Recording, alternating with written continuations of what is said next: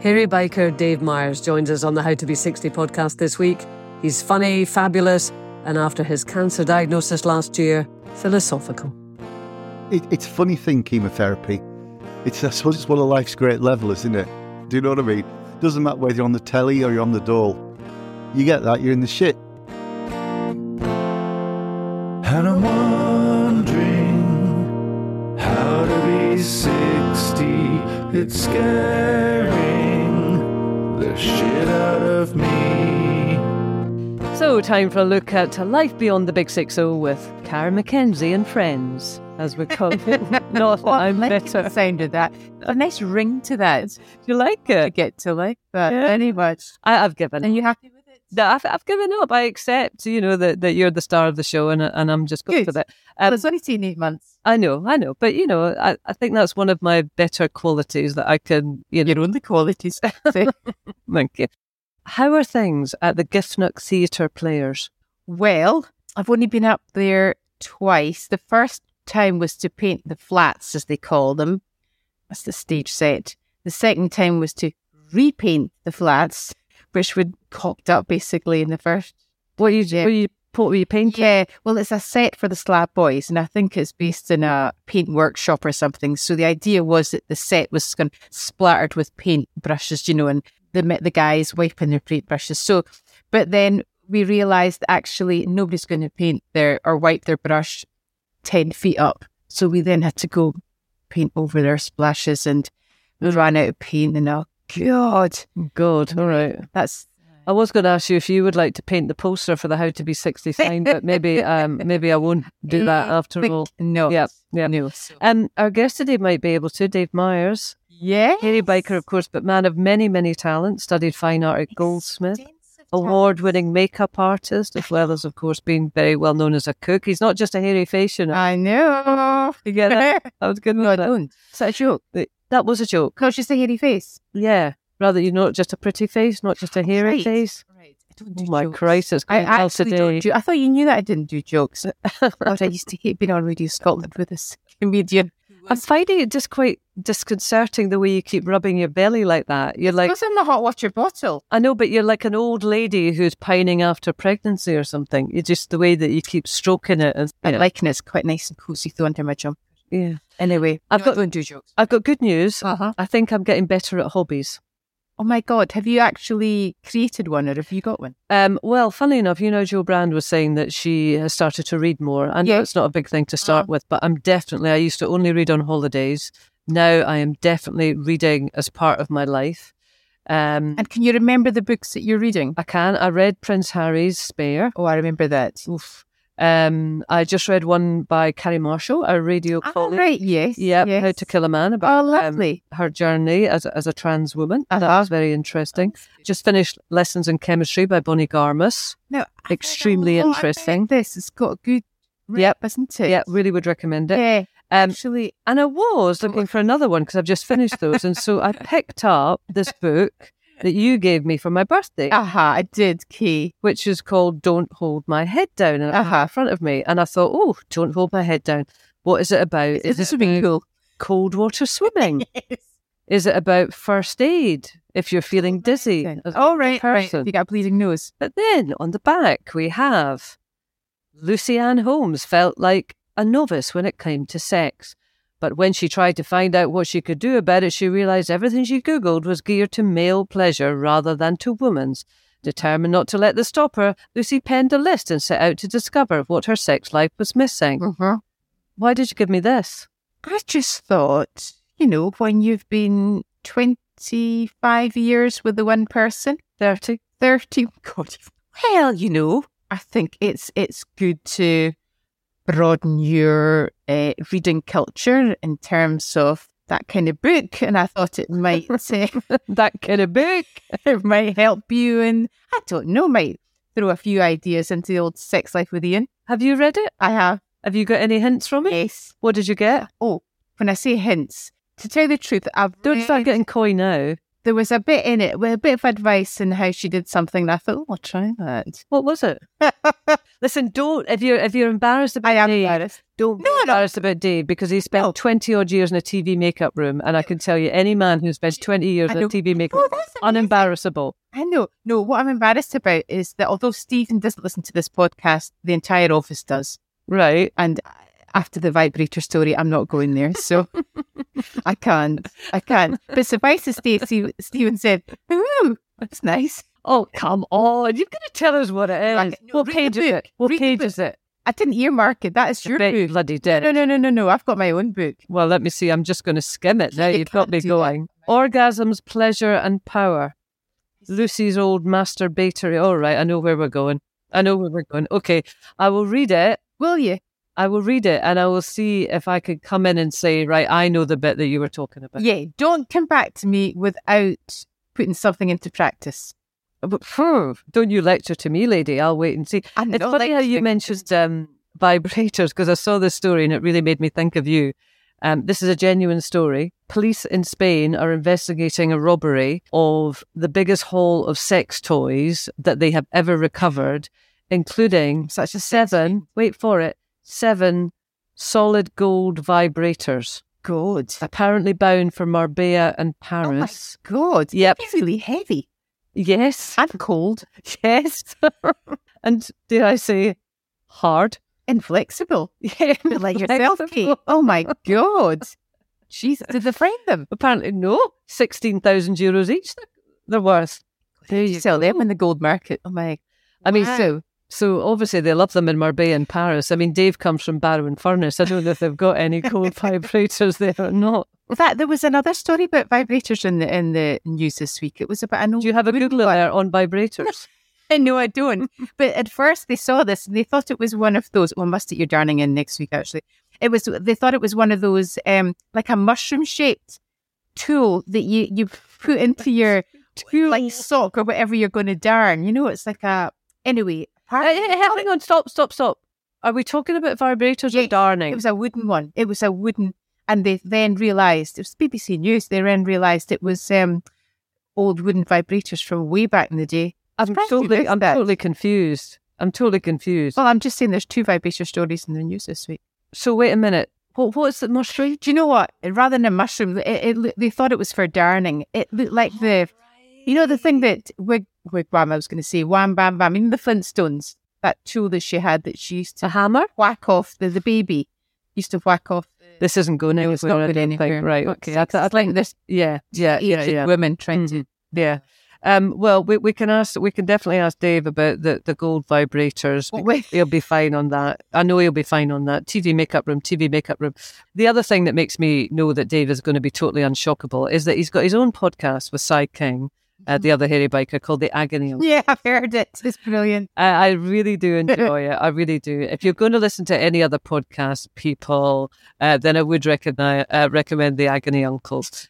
And and they give really good advice because I thought it would just be all kind of jokey, and it is a lot of laughs, but there's really good advice. I mean, there's real content to it, you know, unlike our podcast, which is generally shit. But I, I was going to ask Dave about Charles. Do you remember that dilemma we got about Charles? Oh, is that From- grey marriage or something, or grey divorce or something? Yeah, basically, he wanted to sort of have fun and just spend their money and travel, etc. And his wife wanted to sort of keep her part-time job, keep the money. What save about for rainy. Remember, we asked Sue Cleaver about it, Yes, yes, yes. and I think basically we all just told Charles to get rid of the wife. Not in a kind of illegal way. No, not not do away with the wife. You know, just to get sort rid of get rid yeah. of the wife. Mhm. Yeah. So we can ask him about that as well as the gold vibrators. Yeah. Right. Should we do some email, email Yeah, for them yeah. to speak to, to Dave? He's going to be champing at the bit. When are you going to let me read it in email? I'm not saying I want to do it today, but you've actually sort of taken over the whole Would you like? again. Okay. Um. Well, not this week, but I will consider your application. It was okay? a point I was allowed to read out the bingo. And the, Well, you could do that. But listen, this one from Francis, I've just scanned it. It's got quite a lot of big words in it with uh, up to five syllables. So I don't Are you going to struggle with it? Is that what you're saying? I don't Here, think you're warning us. for you to start on. Beat it. Shut it. Hi, Kay and Karen. The pair of you keep me going. I'm 60 now, and since being diagnosed with fibromyalgia eight years ago, this is an interesting email, actually. I've gone from being a fit, strong, active, sexy beast to a sedentary person who enjoys a comfortable seat. The aging process was disguised by the illness. I've now accepted my limits and find great joy in things that I can do. Sometimes I have a laugh at the prospect of having a partner and how they'd have to not talk to me after six in the evening. Um, sex would be out of the question because I'd be so knackered I wouldn't be able to cook my tea for a week afterwards. Despite everything, I think I have a contentment and a happiness in life that I never had before. All the best, Francis. And I, I really love that. Francis, thanks very much for email. I genuinely love that email because a lot of the aging process, you could think, oh, what if I can't do this? What if I can't do that? What if that's taken away from me? And to have acceptance. I know. And happiness. I mean, some people feel cheated by age. I think I'll probably feel cheated by age. I think. Yeah, yeah, I, th- I think so. Well, that's why you need to start doing things you enjoy, Kaye. On that note, this is another email here. This is from Nikki in the Isle of Wight. Remember Nikki in the Isle of Wight got in touch? We had Is that two. the burlesque? no, no, she, she's the other one. Two people on the Isle of Wight, and there's Nikki and, and the other lady that does burlesque. Um, so anyway, this is from Nikki. Uh, you'll remember Nikki. She says, "Love, love the music. Don't change it, please." Oh, we forgot about the music. I'm sticking with the music. I like it. Uh, do you like it? I do like. I do know like to it. consult you and everything. Yeah. Um, and then ignore me. Shut up. I so look forward to Friday mornings. The pair of you balance each other out with your banter, but I do have to say, do not stand still now. You just don't know what's around the corner. You have to live for today.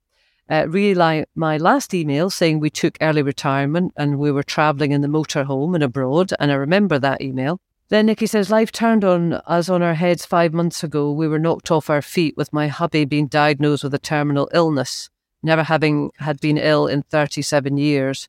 Now we can't fly or go on holiday. Um, thank God for grabbing life by the balls at 60 and living our best life. We have great memories to draw on on our difficult days. Uh, keep doing what you're doing. Let's just put the shivers through me. God. Right, we're going to speak to Dave after this. Dave, are you still with us? Have you been Googling gold vibrators? I have. I'm just, I'm just seeing as somebody walking into Cash for Gold in Barrow in Furness and trying to chop one of those in for, for the price of a takeaway. It's not going to happen, is it? But what was it this week as well? It was a Roman sex aid that's been found. And it was like a stone willy. That's what I was trying to say. Was a stone? I thought it was wooden. No, no, that's no. even You had heavier. splinters. I think it was. I think it was stone. Yeah, my Was mother had a it? dar- How- my mother had, my mother had a darling mushroom, but she never had one of the other things. So I'm right in saying, am I, that after 20 odd years in a makeup room, which is the part of your life that is rarely discussed, because of course you're so well known as, as a cook and one of the hairy bikers, but that must have made you unshockable, Dave. Yeah, 23 years I worked as a makeup artist. I was the first male makeup artist employed at Television Centre in London. And when I applied for the job, I applied for anything an art graduate could. And um, I'd seen all the Hollywood films and seen the Westmores and all the dynasties of families. And they're all blokes doing makeup. So I applied and went there. And I remember on my application day walking past the TARDIS, the Blue Peter ship, and I saying to somebody, I says, What's it like working here then? And she said, Oh, it's great. I'm, I'm just off with the two Ronnies on the Canberra in the Caribbean for six weeks. So it sounds all right. So, you know, I managed to get the job. I was five years staff there before I went freelance um, in that predominantly female environment, shall we say. And were you comfortable in that environment? Because not every guy would. I know I'm sounding really, really sexist here, and I- Yeah. I don't mean to, but you come from a pretty blue collar oh, yeah. background, don't you? Do I mean, I would imagine being a TV makeup artist was pretty unusual for a boy from Barrow in Furness. It was bizarre. And what was funny was when I when I applied for the job back in those days, they wanted to have a reference from uh, an employer that wasn't education. You know, you had to be seen to have done something. And I had a reference to the. I used to work in the steelworks every summer in Barrow, and one of my references was from British Steel. And it was so funny sitting there on the sixth floor at Old Television Centre. And I'm looking at my reference, and the, the British Steel one went on about me timekeeping and hard working abilities. And it was a gentleman called Jack Elliott who was the boss in those days. You know, there was a lot of sniffing around the room. And he said, Look, if a lad can stand the steelworks, he can stand working here. And I think that's what got me the job, really. But it was it was odd coming from Barrow into that environment, really. You know, one one minute it was the lads at the steelworks, next minute I was with Legs and Co. That's weird, Alex and Co. Oh, no, I'm thinking of Pan's People. Same thing, isn't it? I was oh, kind of thing, post, yes, later on. I, was, I, I never got Pan's People. I was that wasn't that long ago. There was a bit of competition actually. Now that you mentioned that between right. and code Pan's People, I think you were definitely kind of like one or the other. But so, as a wee boy in Barrow, were, were you somebody who was dreaming of a glamorous lifestyle of being a star of you know, of Hollywood of all these kind of things? Um, no, I, I was. I wanted to be a painter, an artist. You know, my dad worked in a paper mill, and um, he was. They were making printing paper, so we had we had loads of paper at home. You know, because my dad would bring home loads of paper, so I just drew and drew and drew when I was a kid. And um, there was a friend of mine, Graham Twyford, who's an artist. He was the year above me at school, and I kind of followed in Graham's wake. He went down to Goldsmiths to do painting, and everything that Graham did, I wanted to do too. Uh, that's that's how it happened. Really, was art. So, what kind of influence were your mum and dad on all of of this? I mean, did they think this was a an unusual son that they had, or were they encouraging you in this direction? They encouraged me with my art and my drawing. But, you know, my mum had multiple sclerosis when I was eight years old. So, to be fair, from when I was eight, it was her health that became the focus of attention for the family. And so, I suppose I grew up a carer, really. And, you know, my mum, I, I come home from school, my dad had had a stroke when I was 17. It was when I was doing my A levels. Well, my mum went into hospital then, and um, she never came out.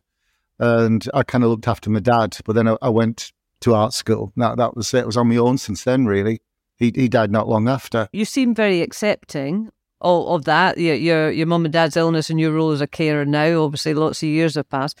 Were you as accepting at the time? Oh no, it's a pain in the ass. I think that's the, that's the thing. It's a real inconvenience to your life as an adolescent. So no, you, you realise that there's love in the family and you have to do your bit. But no, it's hard, and and I think you know there's so many young carers these days, and you know that it, it literally was quite hard when my dad had his stroke. Um, I always remember that the doctor came round and said, uh, "Well, one of them can go to hospital. Which one do you think you can look after?" And this was Oh, about a few months before my A levels. And I knew my mum wouldn't get better, my dad would. So I said, well, you know, it'd have to be my mum, really. And that, that's quite quite hard, quite big potatoes, really, for a kid. And, um, you know, I do resent that now. I still resent that. I think that was really clumsy and cruel. Um, and, you know, I, I think sometimes, you know, things, things like that were bad, could have been done better with a bit more kindness. Well, as I said, I had good friends and, you know, people around me that helped me, which I'm forever grateful, really. I mean, obviously, they unfortunately your your mum developed MS and your your Yeah. dad a stroke. You didn't have long with your parents in good health. How No. did you deal with that? My dad was amazing because he was again he was a lot he was an old father in those days. He was fifty five when I was born, uh, which was you know fifty five in nineteen fifty seven was quite a an age, but he was the best. That's why sometimes now um, I meet m- mates who are getting on for sixty and having a kid, and um, I was just go for it, you know, because my dad was that he he was the best father ever because he had time for me. He wasn't Yeah. interested in going to the pub or whatever. He would you know, I'd go out on motorbikes. I started my motor love of motorbikes with him. He'd take me fishing and to the beach every night. Even when mum was ill, every night in the summer we'd go somewhere on the motorbike. You know, this is you know up until say fourteen, and um, he was the best best dad ever. Um, you know, he, he was That's- brilliant, brilliant man, proper bloke. Do you think? I mean, I'm thinking about your agony uncle podcast and and just the way that you seem to approach life. You know, quite kind of accepting and philosophical. Do you think that those experiences that you had have kind of made you that that person, made you the perfect agony uncle? No, I think it makes you, I think it makes you really worry. Um, I, I always think, you know, looking back now in the sixties, I've worried too much in my life because I think that kind of upbringing gives you a vulnerability and an insecurity that um, isn't very healthy going forward. You know, um, is probably. I, I wish sometimes, like at work, I'd have told more people to stuff it rather than put up with it. You know, because you you don't want that insecurity unemployment and you know, being, you know, skint really. But as I said, it was good friends. And when I came to London and, you know, the, the, I did love my art and my paintings and, and my pals. And, and, you know, London was a very exciting place to be in the, in the late seventies. You know, punk was Mm. just starting. Goldsmiths was an incredible place to be.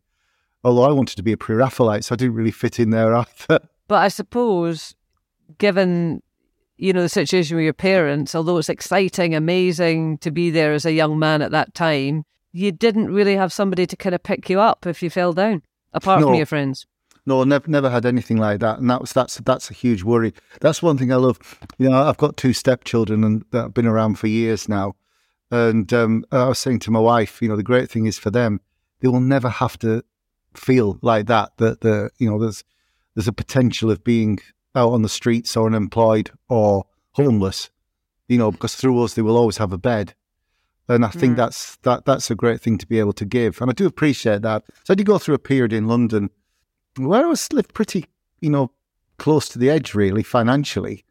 And um, not many safety nets out there if you haven't got any parental support. Um, there's very little, really. Dave, I have to say, I couldn't help but think of you when I saw Nikki's email that, that came in, you know, saying that she and her husband were having a whale of a time off in their motorhome. You know, they Aye. were just at 60. And then, bang, her husband, you know, sadly has got um, a terminal diagnosis and, and everything is just turned upside down. With you, you were diagnosed with, with cancer. It came as a bolt from the blue. How'd you deal with it? It's it's horrendous. It was like the end of March last year. It came as a bolt from the blue, and I was told I was looking enough to have a house in France. Driving down to France, I had the scan that morning, and I had a phone call on the motorway in France, half past eight at night, and they told me I got cancer. And um, I was like, "Oh shit!" And um, and it was like, "Oh well, we'll sort a plan out." But I must admit, there was the most most uncomfortable week well with Zoom calls, and then I came back and you know started the path I'm on now. Really, I'm still having chemotherapy, but what I'm finding out now is like many people, you have to live with the cancer. A little bit like uh, somebody described it. It's a you know a, a diabetic will need insulin, you know, constant care. That's the state I'm in now. And it's funny we're saying about turning sixty. I've always been all right with age, but by God, the chemotherapy doesn't age. It doesn't have to age you quickly. You know, that side of it, you know, because you, your balance goes. But so obviously on a motorbike, that's a disaster. And my walking's been, you know, my walking's been affected quite a lot, really. Um, but I'm going to go back to film this May. You know, we're going to go back filming, and fortunately enough, we're going to film around the chemo. Um, so that's that's that's just the way it is, really. You know, one doesn't have an option at the minute. But all I can say is that um, you know it's not spreading, and it's I'm holding my own okay. Um, So I'm very grateful for that. And um, I said I had my first foray out into the outside world, you know, two weeks ago. Dro- Drove to Romania to see my in-laws, and that was brilliant. You know, I loved it. You know, the whole family came. Started with myself and my wife, and then daughter decided she wanted to come, and still son came. So there was, it was like, um, well, it was like the Beverly Hillbillies. Really, we had so much stuff in the car, but it was great fun. You know, and it's nice. I do appreciate things now an awful lot more. I said to my wife now, I won't whinge ever again. If I get through this, I'll never whinge. I promise I'll never whinge. so she said she doesn't believe me though. My wife has been such an amazing, strong support. You know, like on my chemo days, she's, you know, I don't feel too great coming home, so I won't go on my own.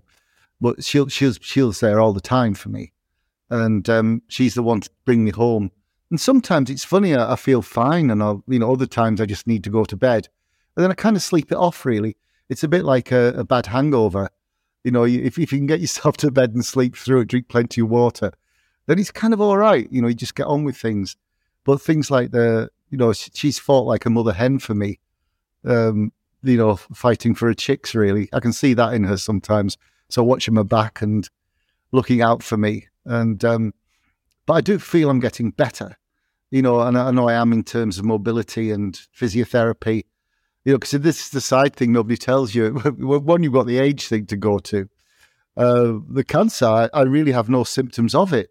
It's the chemotherapy, you know, it, it's neuropathy in your feet. So therefore, it's hard to stand. So I've had to really learn to walk again properly. Um, I bought a new motorbike. That's arriving on Friday. So I've learned to ride the bloody thing again. I mean, they've had this thing of physiotherapy where they sit me on a Pilates ball and rock me from side to side, pretending I'm on the motorbike and I have a rubber band under one foot, a rubber band under the other, and I'm changing gear and braking like this and making motorbike noises. And then you know, it's some good people. They're determined to get me back on the bike. Are you just sort of seeing this as something to get through? It's, you know, not great, but there you go. You're going to deal with it and crack on with life. Yes, I think that's that's how my wife sees it. That somebody got through. I think maybe at this point, I'm taking things step at a time. That you know, I'm getting on with life. I'm feeling okay, and I'm going back to work, which is really important to me. You know, because I've got this relationship with Si going back 30 years, and um, you know, looking forward to it. And the funny thing is, you'll know it's like in television. I mean, like we're we're, we're bikes have been going now for nearly 20 years, done 30 series and we've got a team of people around us who actually like being together. And, um, you know, looking forward to getting back on the road again with the same producers, directors, researchers. You know, we're a good old team, you know. And um, mm. I will give my wife a break as well. You know, we're, we're, the film's shorter days and, you know, being very helpful. Uh, but it's going to give it's going to give Lil, my wife, a, a, bit of a break as well for like three, four day stretches when uh-huh. I'm away. But you know, i will be okay to cope with that. I'm sure. I mean, like with you and Si, how would you describe your relationship? Like brothers, really. A lot, awful lot of give and take, and you just kind of take stuff on the chin. We could be, you know, it's funny. We've we've been friends since 1992. We met, so it was ten years before the bikers, and um, I think we we kind of we've always got on in a brotherly way. You know, and Si would come up to the Highlands when I was living up there. He'd finish a job. He worked as film crew as well and he'd tell it, say to his wife, "Oh, I'm just going to go and see Dave and hang out and get my head together." And so we'd, we'd motorcycle up from Newcastle up to Aberdeenshire. Then we'd go off on the bikes, fishing and eating and cooking. You know, doing much, much what we do for a living, really. Um, but yeah, over the years, I mean, we've become business partners as well, which is very easy doing that with somebody that, you know, you, you, your lives are like a brother. You know, you don't have to worry about that. Um, it's not unlike with, with this, you know, it's we're both looking forward to getting back to work. We've got that point now in a relationship where we do finish each other's sentences. it's quite charming, really. Suppose. It's such a wonderful thing to find in life, Dave. Aye, aye. Yeah, no, I'm very lucky. I'm very lucky. It's funny. As I say, when I get the bike back, King is he's so desperate to get me back on the bike. And he says, when the bike's delivered, he said, I want to be there to, to help.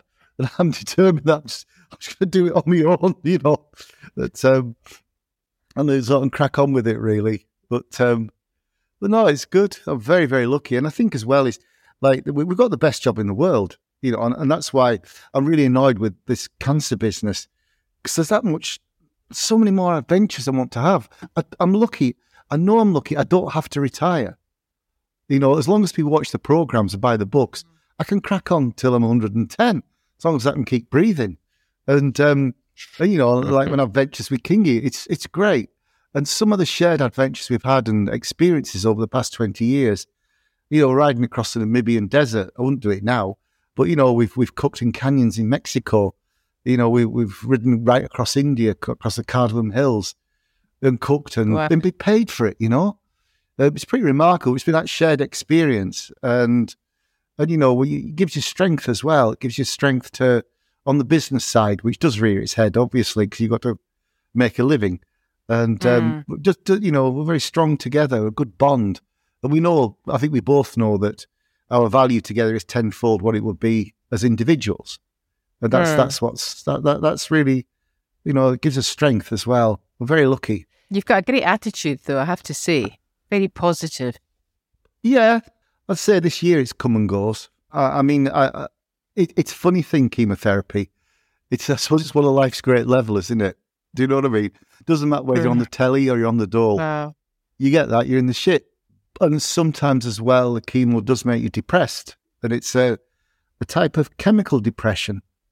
So you've got, you know, you've got clinical, you've got depression being pissed off, uh, but it's a chemical depression. And that's really hard because everybody's telling you to be positive, you're on a positive attitude with your illness. But when the chemistry in your body's not telling that story. That's that's that's harsh, but but you know, with help, you can get through it, and as it were, like I am now, having a way of life. Um, hopefully, it's you know, it's a chapter that's a, a level up, and there'll be more positive ones beyond this. Um, but it, you know, it sounds daft. It does get e- easier, but there are no books on this. You know, well, there are, I suppose, but nobody tells you what the. You know, it's good. It's like, you know, you, you said we did our podcast And I mentioned once um, that, oh, was it about your pubic hair and decoration, you know, and stuff. And I got this thing through on Facebook for manscaping, and it's a set of clippers for men to shave their nuts and bits to keep everything nice and tidy. Lovely, lovely. Yeah, well, so a few, a few weeks later, these very expensive apparatus arrived through the post, and there was me deep in the heart of chemotherapy. It was the last thing in the world I needed. Know, oh, I was like two billion balls down there. I didn't need anything like that. No, I look like an embryo. Um, it's really not, not good look. But obviously, you know, it's funny. My hair's come back now. It's better than it was before the chemo, which I'm quite pleased about, really. Well, listen, you are certainly the best person ever to be an agony uncle. Can we run this little um, dilemma from you? Um, I wouldn't guarantee any positive. Yeah. Well, like I say, this was Charles who got in touch, and he Yeah. and his wife, both early 60s, and he said that he's really keen to live a little, work less, travel. Uh, she wants to sort of keep working, keep the pennies, keep the, the lifestyle kind of, you know, um, pretty modest. And he said, What do we do to avoid a grey divorce? So clearly causing a bit of tension in the relationship. Compromise, compromise, and discussion, and meet each other halfway. Absolutely. Only way. You can have the best of both worlds. If she's happy to work and turn a shilling, then maybe he should just go off with his mates and do something and let her go to work. You know, it's not that there's these separate lives, you can lead parallel lives. We could have the best of both things. If if if he was adamant to take like a month's holiday, she doesn't, well, have two weeks instead. You know? Compromise. Don't know if that's going to work. Com- Really? Because I don't know what this word means. Compromise. I don't know. I don't know. I mean, imagine I'll carry on working and then he goes off for a month, or is it only a fortnight on his own? yeah, not with his mates. He'd be resentful then. Oh, it's not going to work. All of those things could be worked out. I'm with you, Dave. Compromise, and it's not exactly my second nature No, either. damn But right. no, I think I think you're onto something. Can we have a quick game of Big Six O Bingo? So choose a number in between one and fifty, Dave, please. 38. Have you got more to do, Dave? In terms What? of more to do? Life. Yes, exactly. Shit, yeah. Yes, I have. Yeah. Did answer Yeah. shit? Yeah. No, yes, I've got a lot more to do. Yeah. Going back to another Right. television series this year, two books. And somehow I've got to compromise with my wife and take her on holiday, which I'd quite happily come home, but I have to compromise, don't I? She wants to go somewhere hot. You would never get on with a guy like Dave because he's impossible to annoy. Give me to ask my wife that, she'd tell you a different story. Right, fire off another number. Lucky number seven. Okay, number seven. Look at Kaye edging in, wanting to know what I'm going to ask. Best year of your life. I think it was um, when I turned 50. It was when the Wow. bikers started. I That's when I met my future wife. Um, the bikers started that first year. I would say around that year because we had this thing where we did the pilot for the bikers. It was our idea. There's two great producers who helped us. And then all of a sudden, I was working on Spooks, that, that series. And I was a makeup designer on that. And I got a phone call saying, Congratulations, lads. You got a million pound to spend on beer, food, and petrol. That was the budget for the program, not us. We didn't get that. So we just picked six places around the world where we went to wanted to go, uh, from Mexico to India, Namibia, and Transylvania was episode three, and that's when I met my wife. So that was a pretty good idea. So life really That- did begin at say forty nine to fifty. Wow. That is amazing. Yeah, it was That is a, what a full lovely, good lovely year. story. Good year. Yeah, Yeah. yeah, with your best mate going around the world. Oh, Took a lot to beat that one. A very good year indeed, and hopefully lots more to come. That's it from us. Next week is just me and her and your emails. Got lots coming in, which is absolutely great. Please, please keep them coming. Tell us about how you are tackling life around the Big Six O. And if you've got any suggestions for us on guests or subjects, we would love to hear them too. It's podcast at htb60.com.